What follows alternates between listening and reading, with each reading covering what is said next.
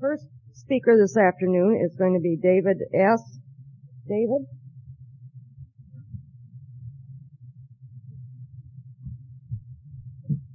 Hi, my name is David S. and I'm an alcoholic. Hi, everybody. You know, the people here in Vancouver require a great deal of their speakers. So I want to set the record straight. We were required to go through a creative writing experience and to title our talk. So the title of my talk today, for anyone who's trying to get CME credit on this or something, is Looking Through the Eye of a Needle.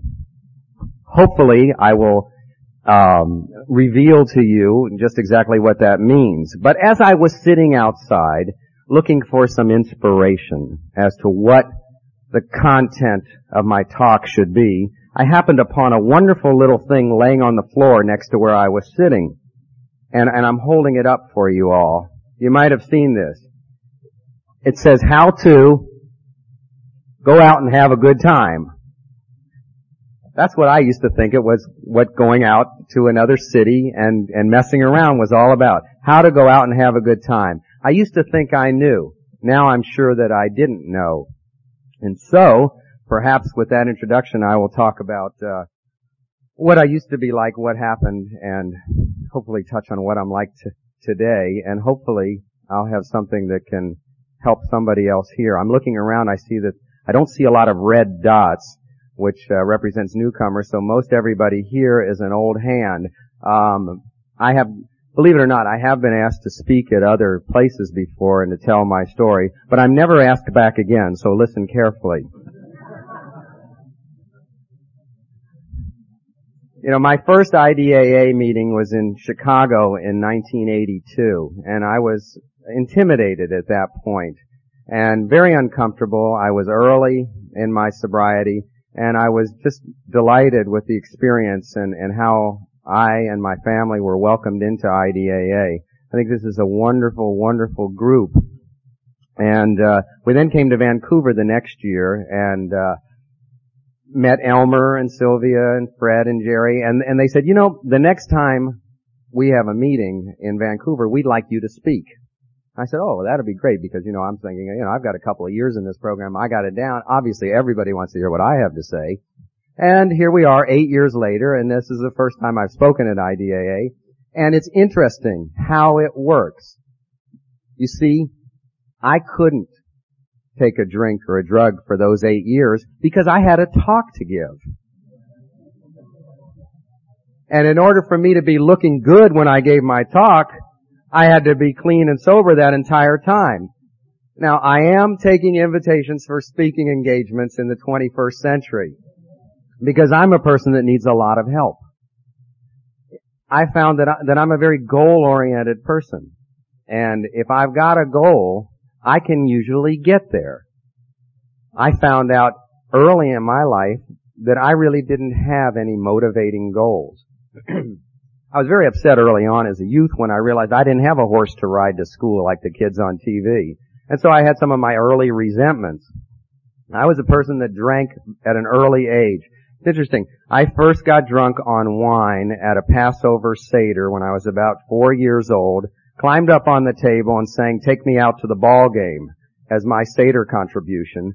And everybody talked about it. It became family lore. Oh, you remember the time David got up and sang Take Me Out to the Ball Game? So that was my first experience with the crowd, the booze, and the action.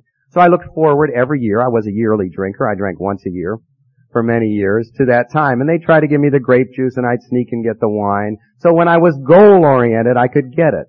And I always got where I wanted to go with drugs. And that was to a different place inside. I just had we we we were very fortunate. We just came off a beautiful cruise to Alaska, and we were sitting down at the formal dinner uh, the other evening, and we had some grape juice and wine glasses for the formal dinner. And my son, you know, it's non-alcoholic wine. My son, the 12-year-old, grabs the glass, chugs down the whole thing, pours himself another one, and chugs down the whole thing. And we had a little discussion at the table about alcoholism and drinking alcoholically. You know, it's wonderful um, mirror imaging is such a beautiful thing, and I'm so fortunate today ten, my son is 12 years old. When he was initially born, my next door neighbor growing up, who for some reason had some disturbing thoughts about me and how I took care of his daughter and his son in terms of leading them along the wonderful path, um, we I walked into a restaurant and he said, and my son had just been born or was a few years old and, and I walked in and I said, oh, hi Dr. Barry. And he looked up at me and he said, I hear you got one just like you. And I do. And so it's great because it helps me in terms of seeing myself all over again. Of course, we talk a lot about alcoholism in our family today. And we talk a lot about the program and we talk a lot about recovery because we're trying to carry the message of recovery to our family. I'm sorry Martha couldn't be here today because I was looking forward to hearing what she had to say. But our family is very involved in the recovery experience because we needed to be. We were very much involved in the non-recovery experience at one time. To make, to speed things right along, I, you know, it's important to, I wanted to say this, you know, early on in AA, they kept saying if you come around enough times, you'll finally hear your story. And I kept coming, and I kept coming, and I never heard my story. And I kept coming, and I never heard my story. And I did my first fourth step with my sponsor and he said, gee, I've never heard any of that kind of stuff before. It was a disturbing thing, my fifth step with my sponsor. And, and I, thank God for IDAA. Because I've met a lot of people who are, who have been down low in their disease and have come up high in their recovery. And I've been able to relate to their stories. And I hope I can carry the message of where I was I drank socially, I thought, which meant you got drunk and acted foolishly on weekends. And then into college, I went to the University of California, Berkeley, not out of choice so much, but I was rejected from the Ivy League schools because of the way I acted in high school. I had grades, I had scores, but I just didn't behave properly. So behaving properly has always been a problem for me. I think I was an uncomfortable kid. You know, I've, I've talked to other people and they say, oh, I was the happiest guy in the world and I just drank and it just, uh, gosh, I just got alcoholism. I wasn't. I was kind of like upset with things. Uh, you know, my parents said things like, uh, oh, you'll never be satisfied with anything. And the other thing I remember is, you can't be trusted with anything. So those two messages I carry on today. And sometimes I say to myself, you know, you better be careful because you can't be trusted with anything. And you better be grateful because otherwise you're not going to be satisfied with anything. And those those are lessons that I've learned to to kind of uh, inculcate and try to make positives out of. Anyway, I discovered drugs at Berkeley early there. It didn't take me too long. And there progressed a romance with various drugs. And, uh, I remember something, the reason, you know, Martha said something that was wonderful. She said the first time she ever shot drugs, she knew she was born to shoot drugs. When I was a teenager, I used to have dreams. This is so interesting. I used to have dreams of being a junkie and wearing black shirts and black turtlenecks and black sunglasses and hanging out in New York City, leaning against walls and alleyways and stuff like that. And I, and then I'd have these other dreams about doctor that recovers from drug addict, from drug addiction and becomes, you know, a great humanitarian.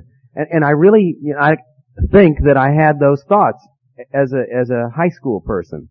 So I was very much afraid of, of drugs and, um, I noticed that people that shot speed in college dropped, grew, grew hair very quickly, got thin, but dropped out of school. So I tried to avoid that, and, and I also noticed that people that took LSD on a daily basis often ended up out of school. So I tried to control my drug use throughout college so that I might go on to medical school. Well, I was so beat up by the time I was a senior in college, I dropped out of, uh, I withdrew all my applications to medical school, and I said, I'm gonna be, you know, just a hippie, because that's about all I could handle at that time. And I ended up going into, um, the theater, into acting, and, and I forayed into that, and, um, I ended up in New York City, acting, and I became a junkie. And, and I noticed that uh, it was very hard for me to emote on stage when I was stoned on heroin. This was a problem, and my, oftentimes my character didn't call for scratching and stuff like that. Um, but I tried to work it in. Uh, it's kind of funny. And my sister came up to visit me, and she said, "My God, David, what's happened to you? You know, we, we, she took me out to Jones Beach to try and help me out, and I'm in the back of the car snorting a little heroin. She said, what are you doing? I said, oh, I'm just snorting a little heroin. She said, well, what happened to your meditation? Because I was doing transcendental meditation before that. And I said, oh, heroin's much better because it gets you to the same place, but it's much quicker and it's more consistent. So that was my denial at that point. Anyway, finally, um, my disease drove me out of New York City, and I ended up in California, and I I went through methadone clinics and and shooting cocaine and and shooting dope, and, and just it was a real mess. You know, my life was a mess. And the first, the first AA meeting I was taken to, I had a friend and they said, well, you ought to go to AA meeting. It would really help you. I went there. I was so nervous I had to go out and shoot dope afterwards. It made me very uncomfortable. And eventually I realized this was not a good thing for me. And I also realized that uh, I had done all this pre-medical work. I wanted to be a doctor, and I said, "This is your last chance. You're getting older. You've been out of school for a few years. And if you're going to be a doctor, now's the time to do it. And so I went back into school. I used to do this periodically. I do this major cleanup. We're going to do this major health food thing and major cleanup and the meditation and the yoga. And we're going to get it right this time and we're going to stick with it because we got a goal. See, the goal was to get into medical school. So I did it and I got it right and I, I got into medical school. And, you know, I'd been there a little while and, you know, it was so easy when you're straight. You know, I, I needed some ops. I need some action. So, first came the cigarettes, then came the booze, then came the drugs, then came the blah, right? Anyway, I ended up shooting dope through medical school, through internship, through residency, and um, my father told me if he could do it all over again, he'd be an ophthalmologist because they got it made. Uh, they don't, re- you know, all the reasons he said. I said, okay, Dad, that sounds good to me. So I was going to be an ophthalmologist, hence the needle and the eye. All right, so we've got that explained.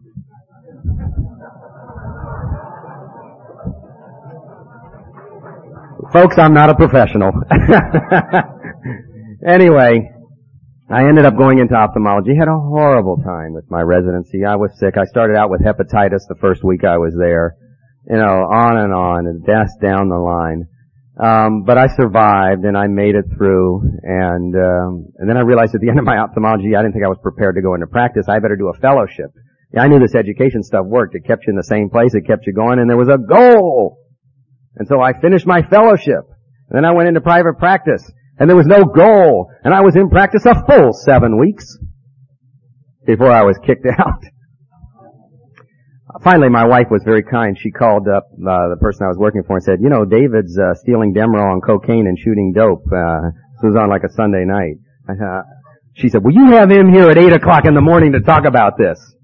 Well, this was obviously a problem for me. I should backtrack a minute. I had a sponsor. He said, if you screw up again, you're going to go into treatment. I tried AA. I had tried 16 months in AA, and I had actually used AA in my fellowship to kind of get going. Actually, in my residency, I had my, I was 12th stepped by RENU.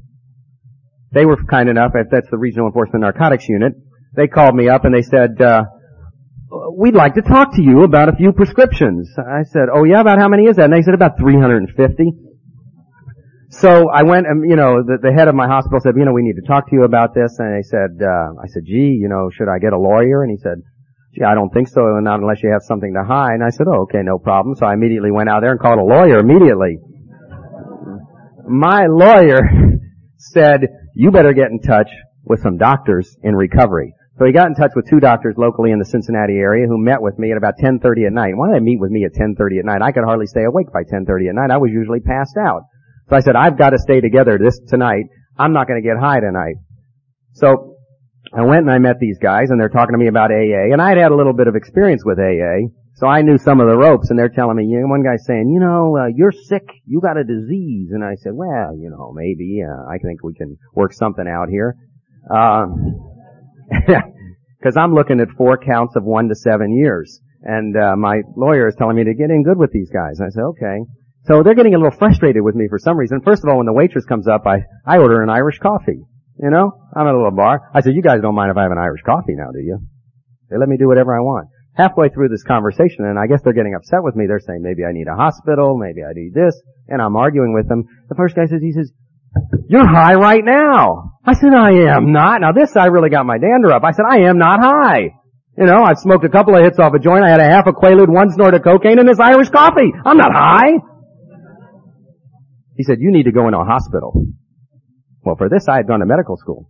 I knew as soon as the doctor tells you something you don't like, you say, that may be your opinion, but I personally would like a second opinion. He said, okay, you're an asshole too.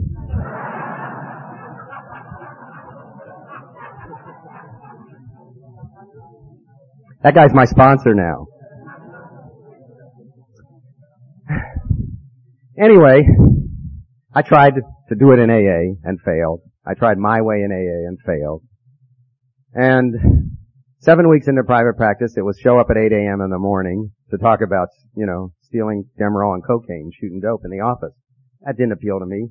Because uh, my attorney had said, if you know, if you get in any trouble, they can always bring back these other charges. So I called my sponsor and he said, "You're going in the hospital right now." So they put me in a hospital. And I eventually ended up down at Doug Talbott's place in Atlanta, Georgia, uh, where I was able to hear stories like my own, where I was able to hear things I could relate to. And they kept me there a long time. They kept me there an extra month. We had this group called Waiters, Worst Addicts in Treatment. I was having particularly a hard time with the second step. Unfortunately, one, one day, two, two months into treatment, they were talking about shipping me out to one of these year-long places, which seemed like a death sentence. Of course, when I went into treatment, I told my sponsor, I said, you know, you're killing me. You're trying to kill me with this. Because that's what it felt like to me. I said, if I'm not going to have any fun, what's the use of living? It says in the book, we insist on having a good time. Fortunately, that's become true for me. So anyway, I was having trouble getting this recovery business down and getting this coming to believe that a power greater than myself could restore me to sanity. I had two problems there. I couldn't come to believe. Minister came in. He said, I think you're having trouble with the second step. I said, I am. He gave me a little pamphlet. Uh, and in it it said, if you're having trouble with faith, say this little prayer. I believe, I believe, I believe. Help thou my disbelief. He suggested that I say that every morning before I lift my head off the pillow. The first thing I do, I believe, I believe, I believe. Help thou my disbelief. I did that. And something started to change. It's not like a lightning rod went, lightning went off or anything like that. But something started to change for me. I had another problem with the word restore. You know, a lot of people come to this program and they say, I took offense at the fact that they said they were going to restore me to sanity as if I was insane. I took offense at this idea of restore. If you've never been there, how can you be restored to sanity? So I knew I was one of these hopeless cases that they talked about and how it works. But fortunately, through a, a kind and gracious higher power, I found out that I could be restored to a sanity, a sanity that was free of the compulsion to drink and to use, free of the compulsion to shoot dope, free of the compulsion to lie, to cheat, to steal, It was important for me to, to do the third step a lot of times. In fact, I used to do it every morning. I would get down on my knees and repeat the third step prayer from the big book. And it says in there that, uh, in one part, take away my difficulties that victory over them may bear witness to those I would help of thy power, thy love, and thy way of life. I was always very concerned about that. You know, I hadn't had that many difficulties. We're wonderful people. You know, I had hepatitis. I still have hepatitis. I got abnormal liver. I've been thrown out of this, that, and the other thing. I had four felony charges. You know, I had had no difficulties as far as I could tell. I was scared. You know. Then it was um, early in, in treatment.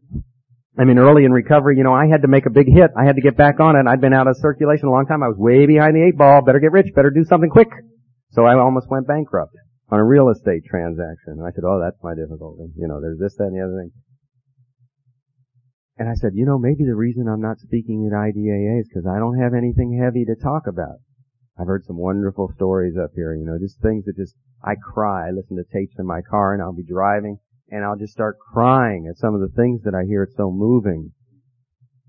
But they say in this program, God doesn't give you anything more than you can handle. And he's been, he, he realizes the precariousness, I guess, of my position because I haven't had to handle that much yet. But I work diligently at my daily program.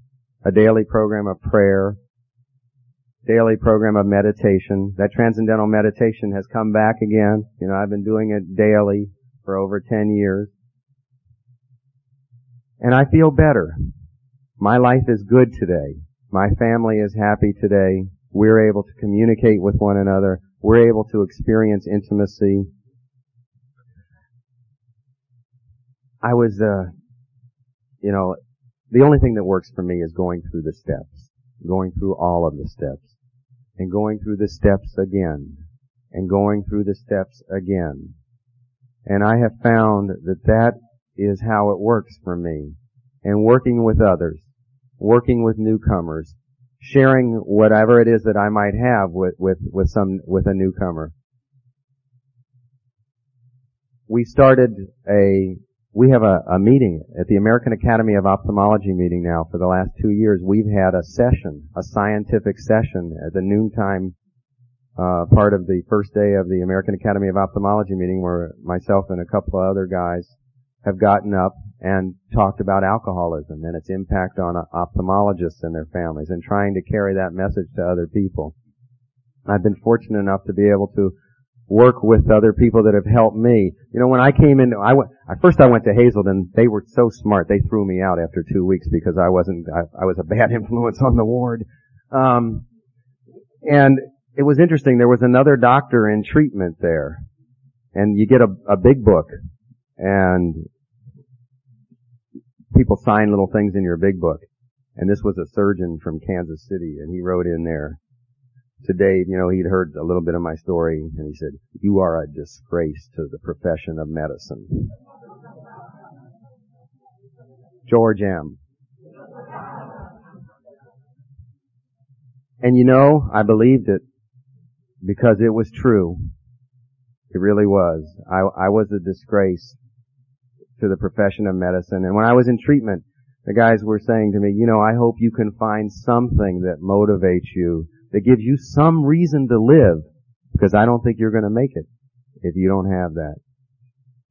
Well, my wife and I have been blessed with some beautiful children and whenever I wasn't getting the message, they would bring up my children and it would just tear me apart. And I've been very blessed that I've had people in my family to carry the message for.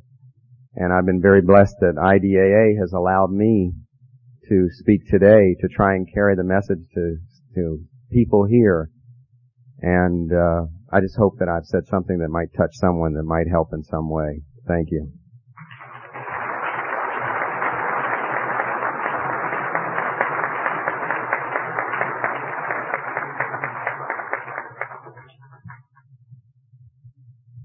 Oh, I certainly appreciated hearing David's story.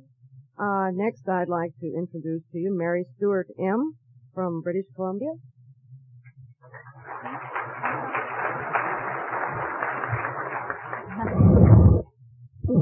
Thanks, Lynn. I'm Mary Stewart. I'm an alcoholic. Well, for some of you, this might be a bit of a repeat because I was um, speaking in Seattle last summer at the uh, doctors' meeting and told my story there. and it was Elmer, who's unfortunately not here with us, this conference, who had asked me to speak there. And uh, Elmer's had played a fairly large impact in my life um, recently, which I'll get on to uh, later on. Um, I bet you're probably thinking by the title of my talk, Surrender on a Sailboat, that it probably has something to do with sex. I guess in a, in a way it does.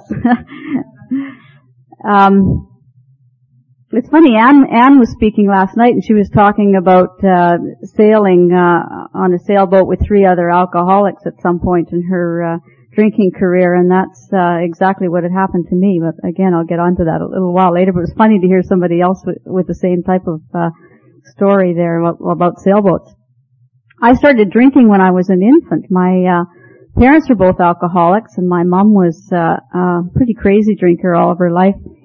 And she uh, used to tell great stories about uh, when I was uh, just after I was born. She would always take me with them whenever they went out because she'd be drinking during the time and breastfeeding me and she knew that we would both sleep for a long period of time the next day. So we, you know, she was breastfeeding me while she was out drinking, then I would be hung over along with her and apparently one point I actually slept for 24 hours after one of these evenings. So I was introduced to alcohol at a pretty young age and through my childhood, my father was a general in the Canadian Army and there was an awful lot of required socializing and entertaining in my family and There was a lot of uh, sherry parties and things like this, and my uh, brothers and I used to make sure that we were around uh, emptying the uh, the the liqueur glasses and the sherry glasses afterwards, and I quite enjoyed all of that. But um, as I got into adolescence, I um, I was more and more exposed to my parents' illness and their alcoholism, and particularly my mother. And uh, I look exactly like my mother and uh, behave in so many ways like her. There's just no denying that I was a, a replica, a genetic copy of my mother. And her drinking was really frightening and really caused me a lot of pain and a lot of shame when I was an adolescent. So I made a decision sometime in adolescence that I was never going to be like her. And in order not to be like her, obviously I, I had to make sure that I never drank. However, my life was unmanageable in a lot of other ways because of the dysfunctional family, because of all these feelings that uh, Ian Forrester uh, uh, and his wife Gail talked about this morning, and um, so I uh, I sort of mismanaged my life in a lot of other ways, and uh, had a need to be perfect, had a need to be in control, and had a need to uh, to um, make a lot of mistakes. When I was 18, I uh, made the mistake of getting pregnant, and um, the uh, father of my baby happened to be in military college, and at that time it was uh, not allowed for um, fellows in military college to be married.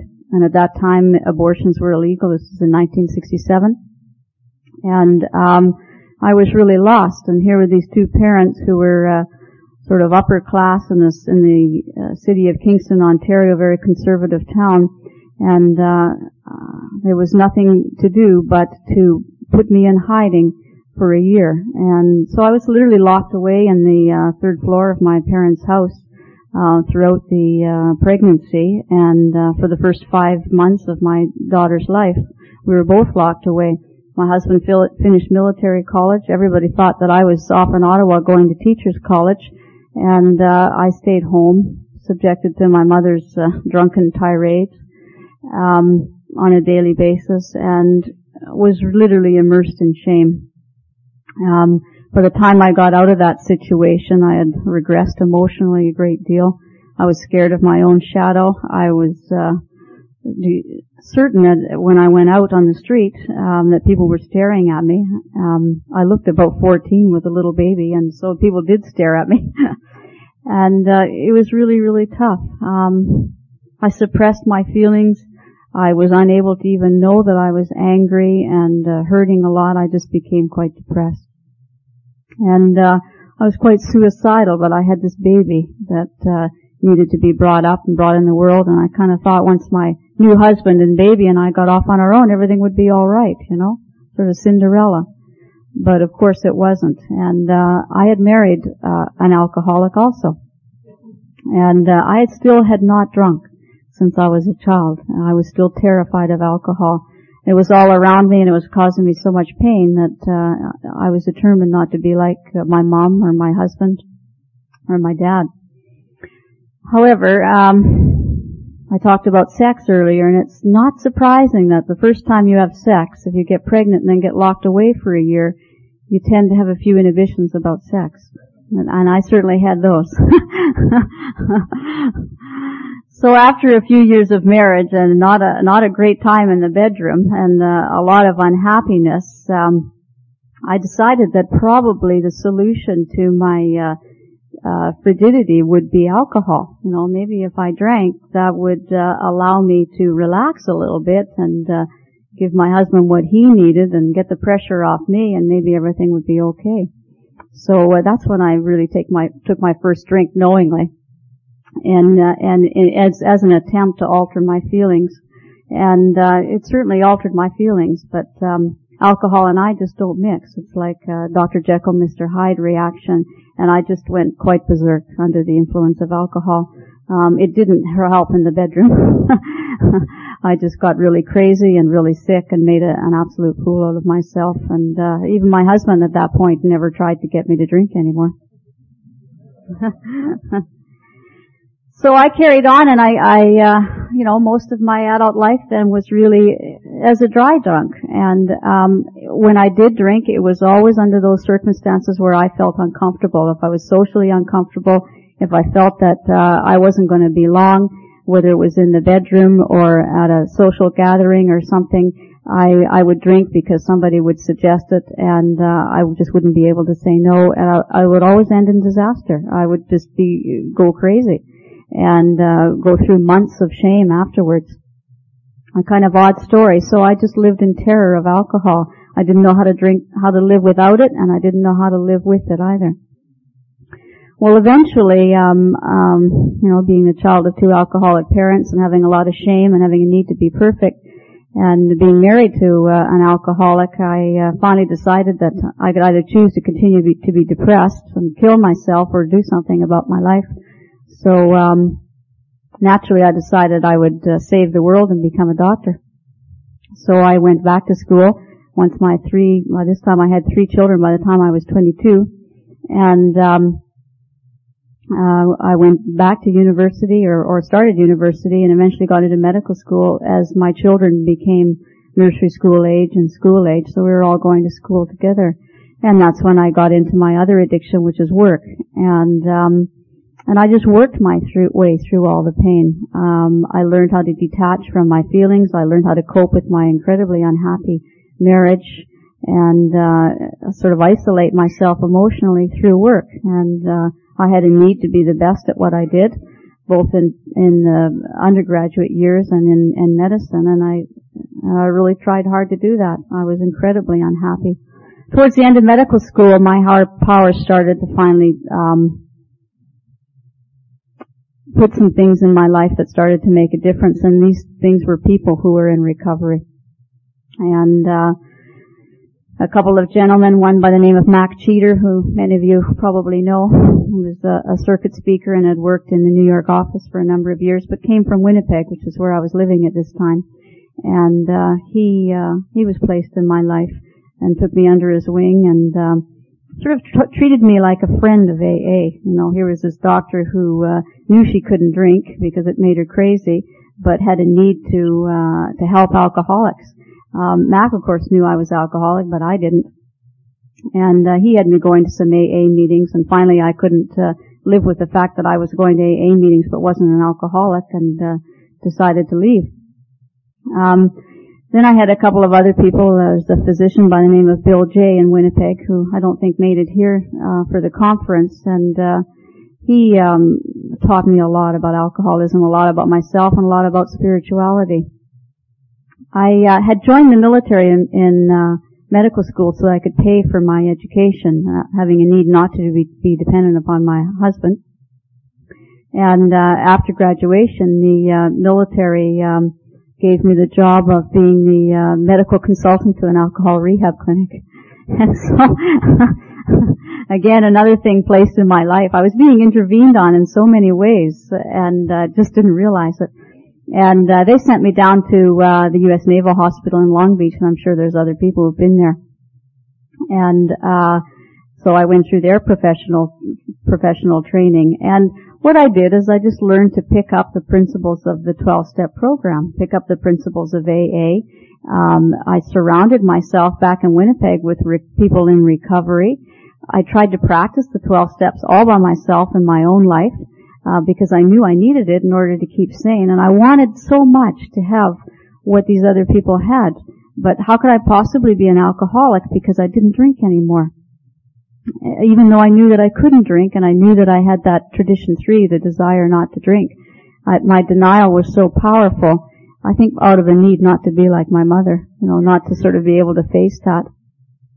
Um, so I just sort of quietly tried to practice my own program. It was fairly easy to do that in the military because the uh, rest of the staff in the alcohol rehab clinic were all in recovery and we had regular staff sort of support meetings which were run like 12 step 12 step meetings. And so that became my support group. And I used one of the counselors there as a pseudo sponsor and uh, life was sort of tripping along not doing too badly. But I was, uh, by this time I'd left my husband and, uh, I discovered, uh, that I wasn't frigid anymore. And, uh, I ran into my, my next addiction, which was sex and men. And that became a big part of my life. And that was the, the next thing that I learned to use as a, as a release, you know, to suppress my feelings and to, to make me feel okay. But again, just like uh, alcohol, just like uh, work, um, sex was just something that left me with more shame and more um, guilt. Um, well, I left the military because I got burnt out, trying to fix everybody else without attending to myself, and uh, I began to realize that I was living vicariously off of other people. I was working so hard at trying to treat people who were alcoholic or chemically dependent, and I was like a parasite. I was trying to get well off their recovery and not doing anything about myself. And uh, I've seen this often in a lot of other people who work in the field or even are in the AA themselves and are busy sponsoring a lot of other people. And this is what I was doing. Um, I left uh, the military and took what looked like a real cushy job with uh, uh, an air, a national airline as uh, medical director, you know, sort of corporate medicine, doing a lot of employee assistance work and uh, lots of great fringe benefits and an incredibly isolated, lonely position. And I left that support group that I had in the military in the alcohol rehab clinic, and I was on my own now. And uh, it was a frightening place to be. It was August of 1986. I left the military in July. I was in Winnipeg and I came out here to Vancouver and agreed to go sailing with three other alcoholics. this is where I was laughing at Anne's story last night. I mean, this is the insanity and my own denial that I would choose to go on a holiday sailing, which is totally isolated out in the water, with three other alcoholics. And me trying to stay dry and trying to stay sober. Well, of course I couldn't do that. At one point in the sailing trip, they ran out of soda pop. I was thirsty and I decided to drink. And, uh, you know, I just, again, made a fool out of myself. I got quite plastered. I behaved really inappropriately. Um, scared the life out of all of them. And, uh, it was the best thing that ever happened to me. Um, I finally sort of was able to admit that I was powerless over alcohol myself, not just over alcoholics in my life, but over alcohol myself and um, did belong in AA for me. Uh, after that trip, I came back to Winnipeg, and all these people who had been placed in my life, uh, Mac, I forgot to talk about Mac, but he had died a couple of years before, and uh, of cancer. But there were other people that that uh, had been left in my life uh, who were in AA, and they were just waiting for me. And I went back, told them my experience, and they all had a good laugh and they said, well, it's about time. You know, we've been waiting for you to figure it out. And, uh, so I finally joined AA for me and, um, my life has been totally different ever since then. And, uh, proceeded to, um, to work on the steps and to do it honestly, not to do it quietly, not to do a step four all by myself at home and not to do a step five all by myself, but to do it uh, within the uh, AA group and uh, with the people who who I needed to share with and uh, needed to get honest with. Um, anyway, subsequently to this, I uh, was transferred by uh, Air Canada to Vancouver here, and work became really unmanageable again, just like it had in the in the military. I was overloaded with work and responsibility and expectations.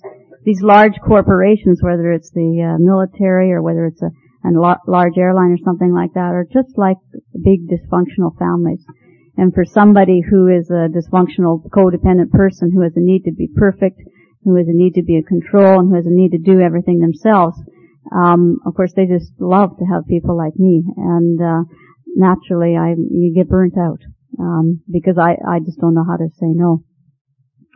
So I was in this predicament, and also during this time, my my father died, um, never having been sober, and my mother was left alone. And uh, not too long after he died, my mother had a stroke and um, was uh, paralyzed and became um, very bitter and very angry, and probably on the worst dry drunk you'd ever imagine. And for about 15 months, I was uh, running over to Vancouver Island uh, across the way every weekend to take care of my mom and her home and and uh, then back here to work and traveling all over the country with uh, with the airline. And uh, I was at that stage when uh, Elmer asked me to speak in uh, Seattle last year. And uh, that was a very moving experience not speaking but just being there and being uh, surrounded by so many people in in AA and in 12 step programs and in recovery. And, uh, I, uh, I suppose I, seeing all that recovery around me and yet feeling all this agitation inside me, being active in AA, um, and yet having a life that was unmanageable and not knowing how to deal with it, I um, found myself on my knees in my hotel room just praying to my higher power for direction. And that was probably the first time that I really did that honestly. Because I didn't know what the direction was. I didn't know what the solution was to this, this problems with my, uh, my mother and her sort of, uh, slow but, uh, uh, painful terminal illness. So I didn't know what the solution was for this job that was totally unmanageable. And, um, about three days after Seattle, Elmer phoned me and asked me if I would take over his practice because he was moving to Maui. Many of you know Elmer, and uh, he's in Maui, and uh, apparently really enjoying himself there, and just practicing regular medicine, out of addiction medicine. at first, I told him I wasn't interested. It sounded like a even more unmanageble setup that uh, he had than what I was dealing with at work. Um, but Elmer, being the persistent fellow he is, uh, called me back and I agreed to go and talk to him about it. And there was just something about the way it had happened, just like so many other people or situations had been placed in my life, that I came to realize that somehow my higher power was telling me that this is what I needed to do. And, uh, and so I've done that, and it's, um, this year I think is my year to really understand what step seven is about. And for me, my step seven is learning about humility, and asking my higher power to remove uh, my fear and my resentment and my feelings of guilt. And um, in taking over this incredibly busy practice, I'm confronted every day with people who are in recovery at various stages, many of them not in recovering but wanting to be. And uh, I am rendered humble and helpless on a daily basis by so many people. And uh, I don't have the kind of power I had in corporate medicine. I don't have the kind of power I had in the military where I could just descend on people and do interventions and they really didn't have a choice about whether they're going into treatment or not. You know, I only have my understanding of the program and recovery to offer people now and can only give them suggestions and it's entirely up to them whether they follow them or not. And that for me is a really humbling experience and has helped me a lot in understanding my own recovery and accepting my own shortcomings.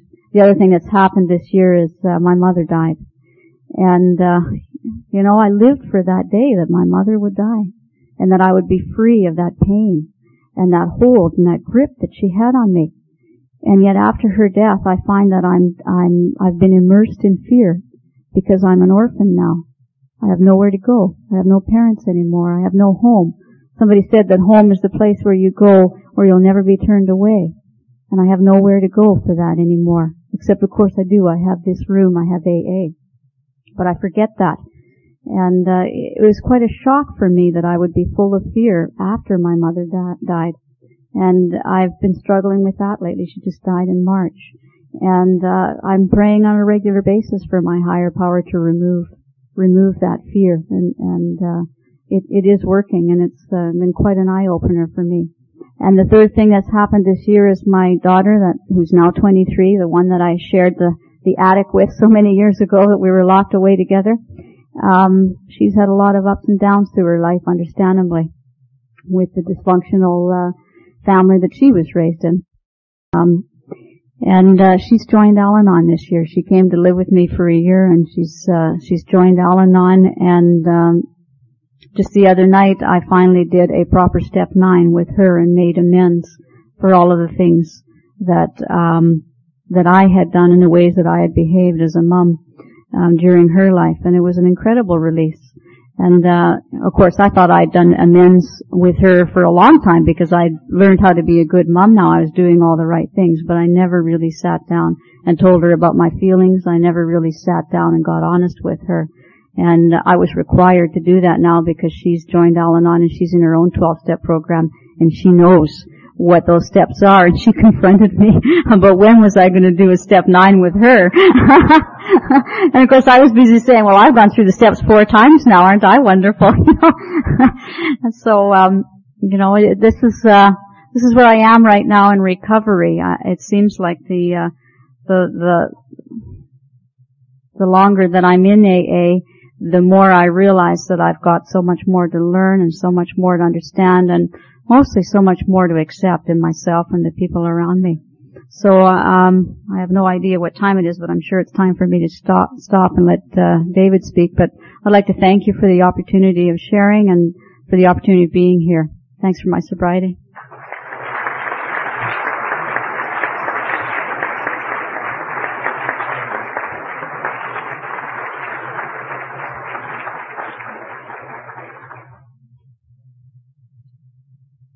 Our next speaker is David T. Thanks. well, thanks very much, David and Mary. um, pull this up a little bit. That's better. My name is David, and I am an alcoholic and a drug addict. Hi, everybody. Um, I got all dressed up for this. As you can see, I figured maybe I should put on something nice. And maybe I should make some notes. I'll let you know that I really don't know what I'm going to talk about or what's going to come out of my mouth. But it dawned on me that this is a talk and it's not a speech. That in AA we give talks. And uh, so I thought, well, I'll just try to let go of this and let it happen as it happens. But uh, what I'd like to talk about is what it was like, what happened, and focus on what it's like now, and focus on the title, the people, places, and things that are part of my recovery and part of the barriers to my recovery. Uh, what it was like. Uh, I was born in an alcoholic family in 1940. Had a dad who also was a rageaholic, and I grew up the oldest of seven kids uh, as sort of the hero.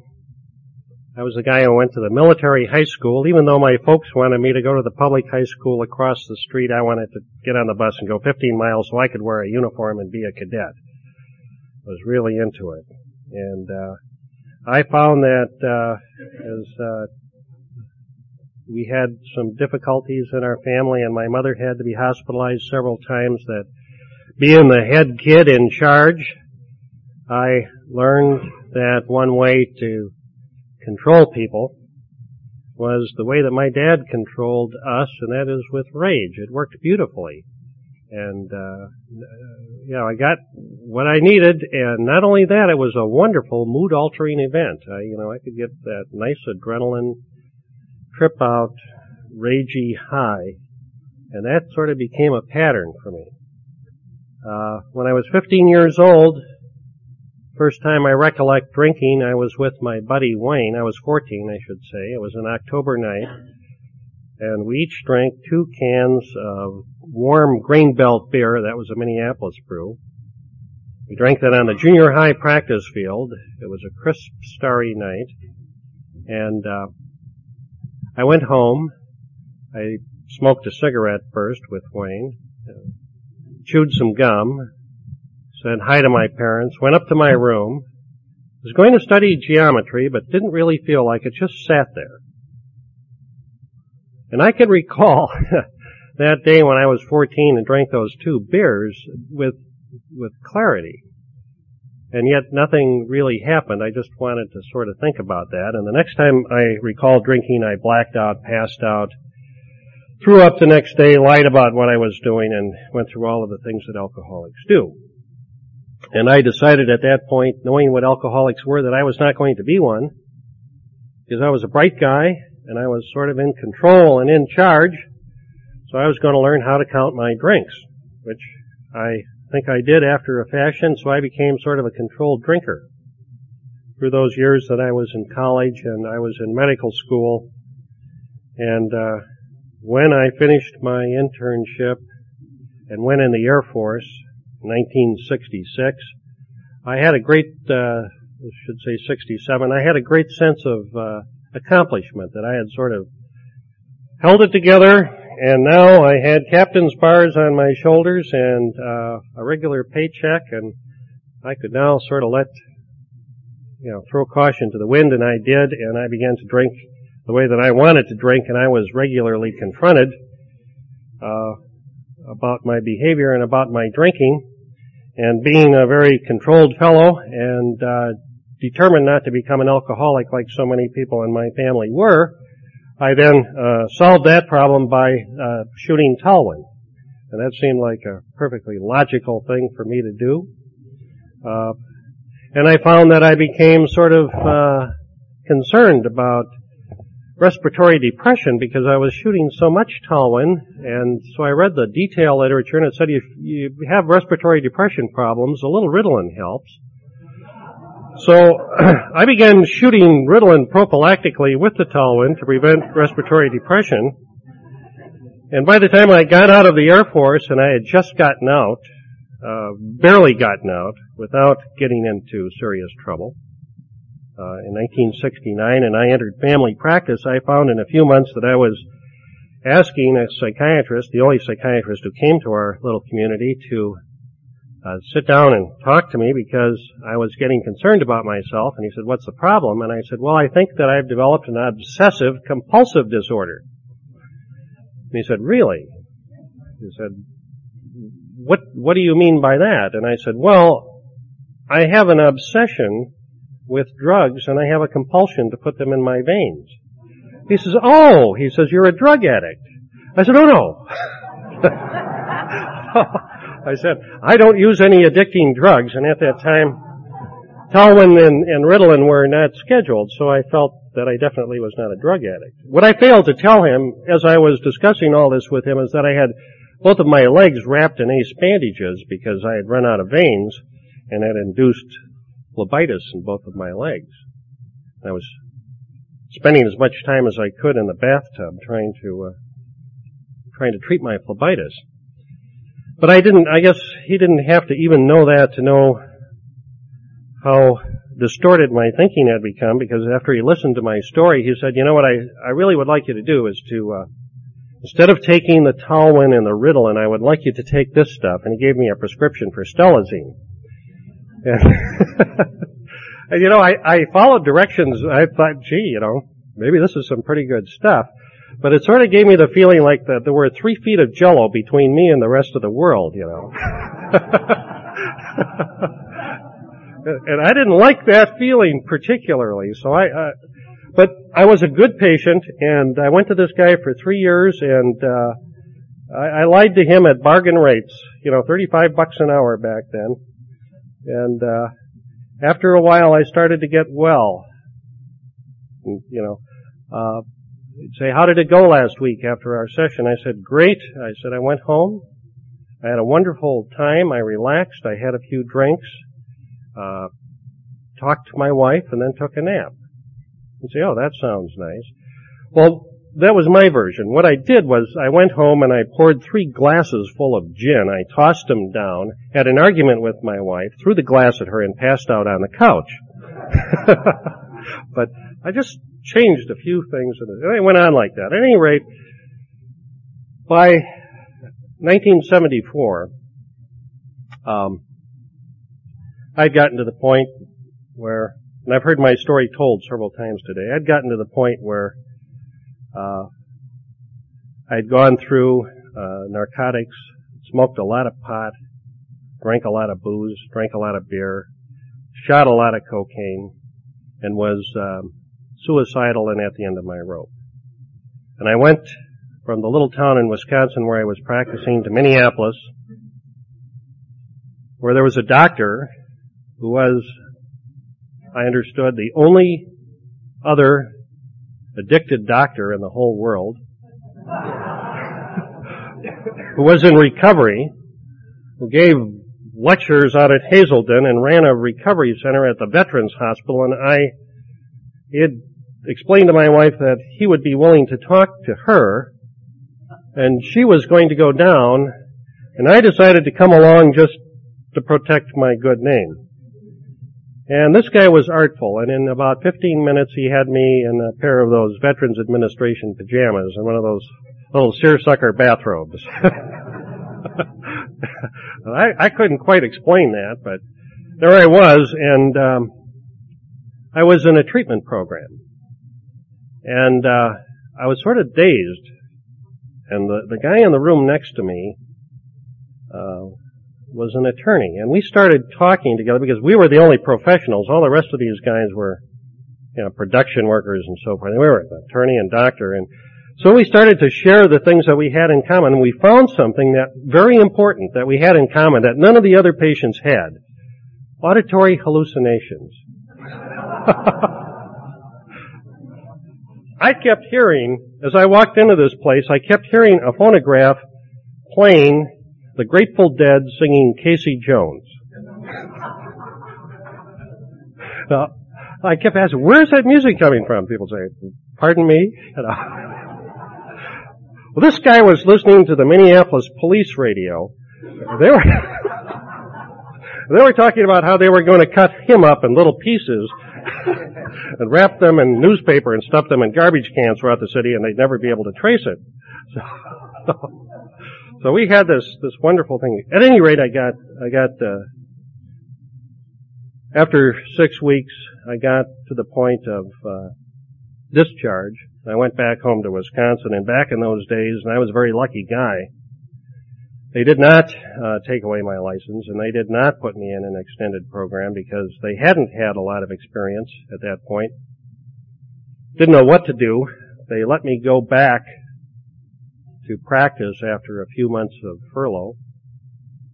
And after a while, I reapplied for my DEA number, which I surrendered, and everything was fine. And I got a sponsor, and I went to meetings. My sponsor's name was L.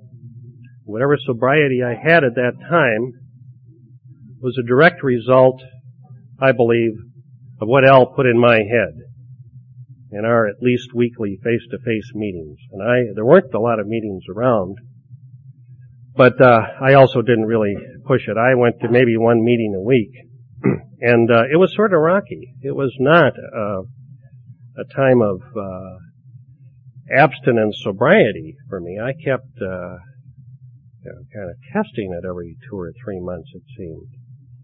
Um, but I had a notion of what being clean and dry was, and it was something that I wanted.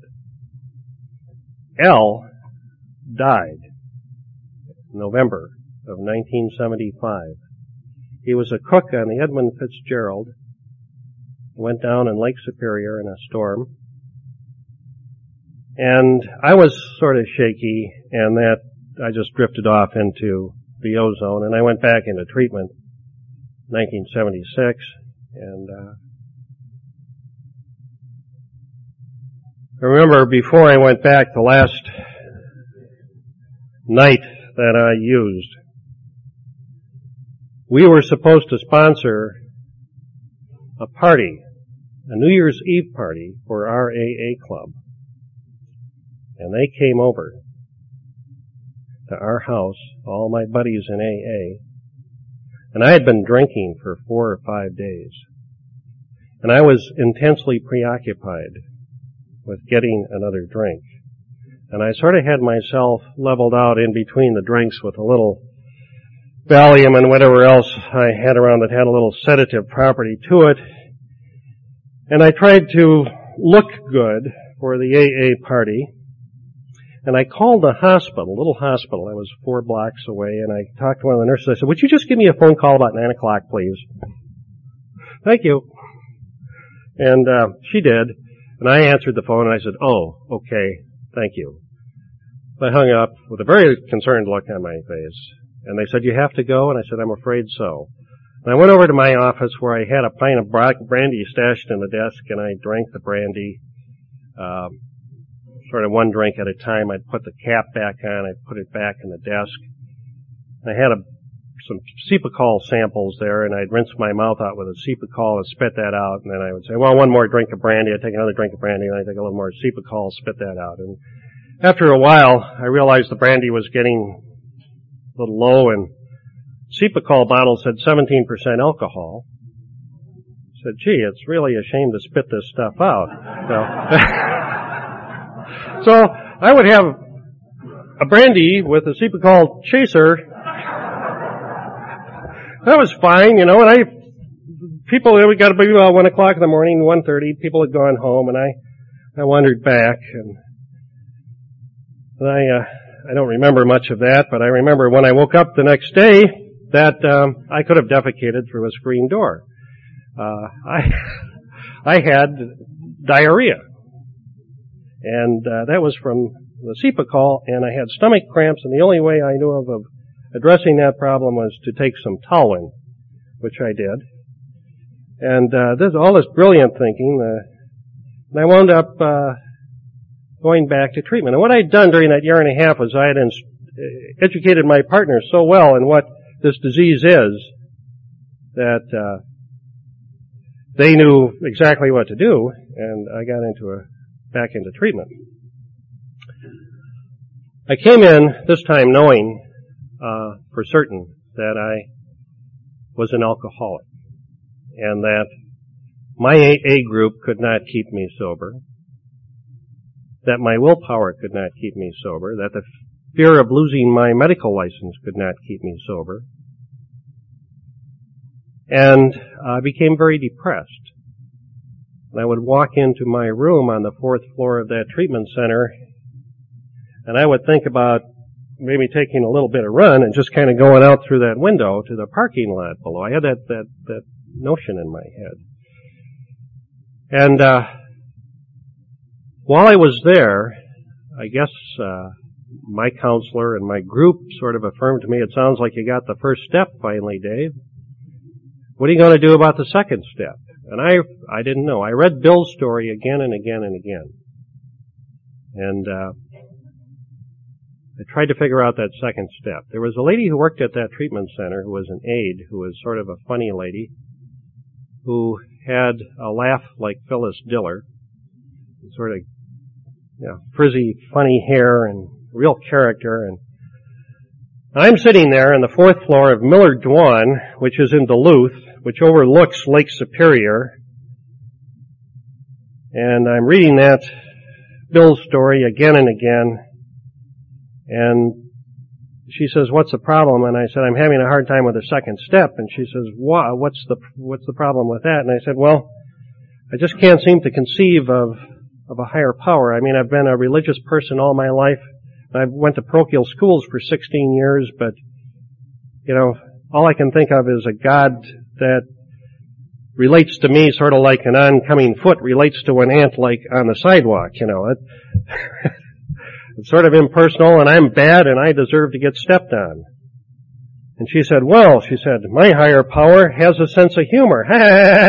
With me, he'd have to. I'm sorting through all this theology that I had in college, and I'm, I'm trying to make sense out of that. And I said, "Do you really mean it?" And she said, "Yeah." She said, "I really do. That my higher sounds, that my higher power does have a sense of humor." And she said, "You can choose anything you want to be to be your higher power." And I got the notion, and I did. And I asked Al, my sponsor, who was dead, if he wouldn't mind being my higher power. I asked my higher power if he wouldn't mind looking like Al and talking like Al, because everything that came out of Al's mouth was a big book when Al was with me. And so I started talking to Al, and it worked. And I had, I began to have these strange experiences where I began to believe that my life was being guided by a power greater than myself, and things happened that I could not otherwise explain. I'm sure that they're all coincidence, and I'm sure that these things have been happening to me from the time that I was born, but now I began to look at them in a different light. And I would be having a lot of problems. I'd be driving through the woods of northern Wisconsin and I'd go past a bar or something and I'd start stinking thinking and I'd turn on the radio and there came the sinking of the Edmund Fitzgerald. um, and it was like Al was talking to me. And that, that became very much a part of my belief system. And now I be, you know, I believed all that stuff that I was thinking about. I'm not really a drug addict. because I'm not using addicting drugs. And I believed all that stuff about, well, the Cepacol's got alcohol in it. I believed all that distorted thinking, but now I started to wonder if I wasn't getting a little touched. But I tell people in AA about this stuff and they'd say, hey, great. Sounds like you're starting to get it.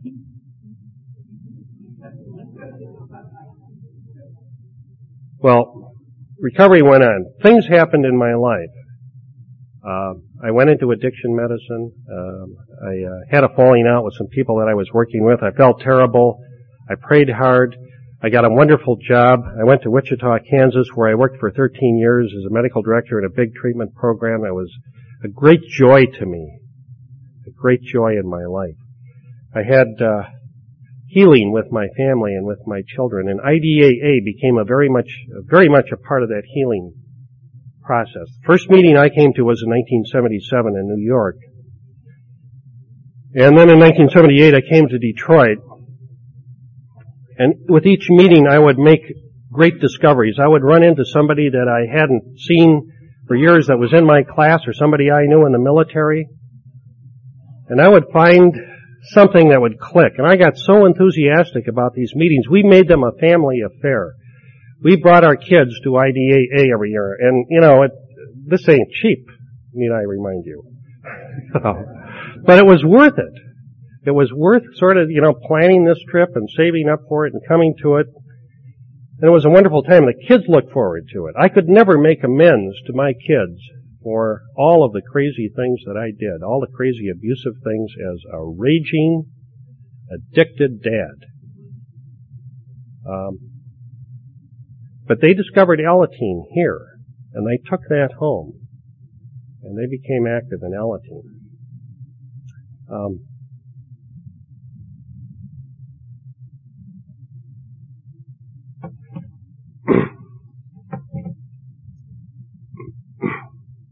the hardest thing to talk about, and I, I, I know you'll let me have my feelings right now, is with my son John, who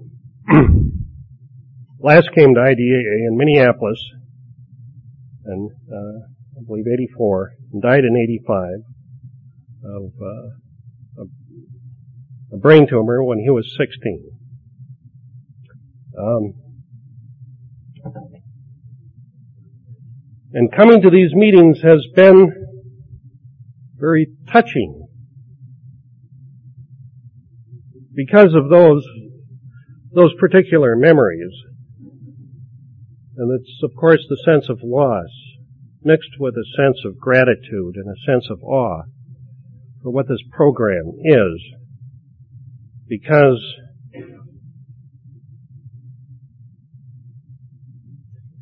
here I found what I needed at that time. And I developed a beautiful, intimate relationship with John during that year and a half. And he had his program in Alateen and I had my program in AA.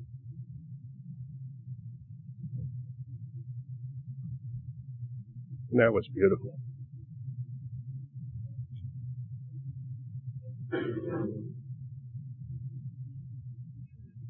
After that, after that loss, I began to throw myself more and more into work with adolescents that build an empty place. Karen and I took on exchange kids. We, we had four exchange students, all lovely kids. Really enjoyed them. Uh, after a few years of grieving I began to be aware that I was starting to lose touch with something in my life. I felt like I was becoming re-addicted.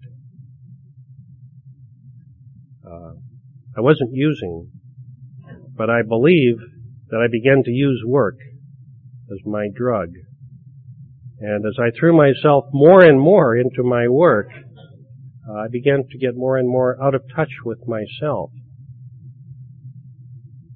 And uh, this culminated, I think, in me getting to be a real out of touch guy who wasn't very effective. At a time when addiction medicine was undergoing some real intense reorganization and difficulties.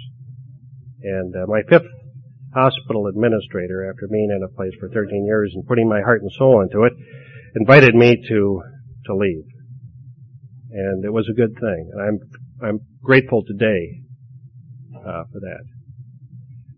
I took some time out of my life. I took five months off.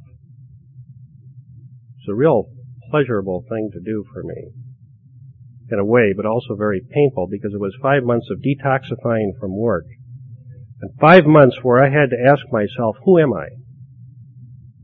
What makes me count? Because ever since I was a little kid, I've always been looking for things to make me count. To be the achiever, to be the caretaker.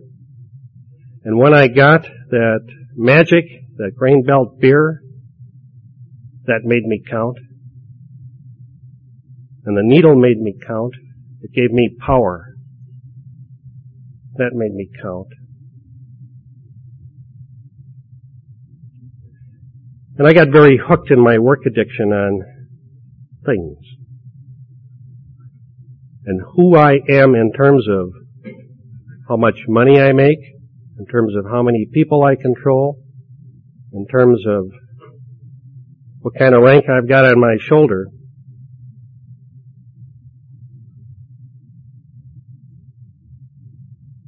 And I couldn't see it. Um, I think I can see it now.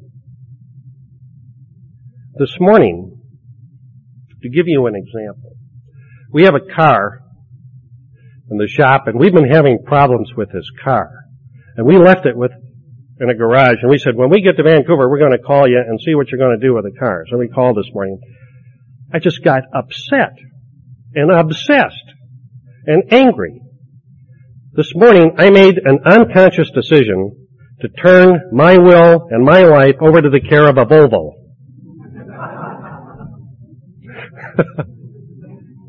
now that's distortion. That's distorted thinking. It's a little milder than the distorted thinking of drinking Cepacol. but that's distorted thinking. And I have, uh, have seen a lot of distorted stuff going on in my life, in my recovery, in terms of the people, the places, and the things, kinds of addictions. Um, listening to a, a, Joseph Conrad tape the other night, and uh, one of the things I did when I was off was I read a lot of Joseph uh, or Joseph Campbell, I should say, Joseph Campbell tape. Joseph Campbell, and he's he's telling this little story to illustrate a point, and it's uh, he's talking about uh, clergymen uh, who are debating the morality of abortion. They're talking about when does life really begin, and the Catholic priest says life begins at conception, and a minister says, well, life actually begins at about 12 weeks of gestation. And a rabbi says, no, no, life begins when the last child graduates from college.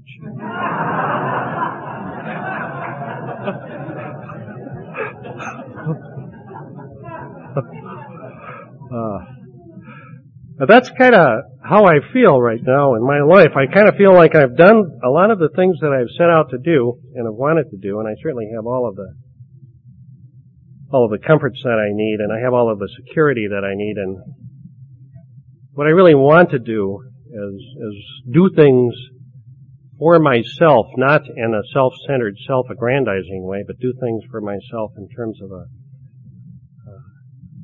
a way of spiritual growth.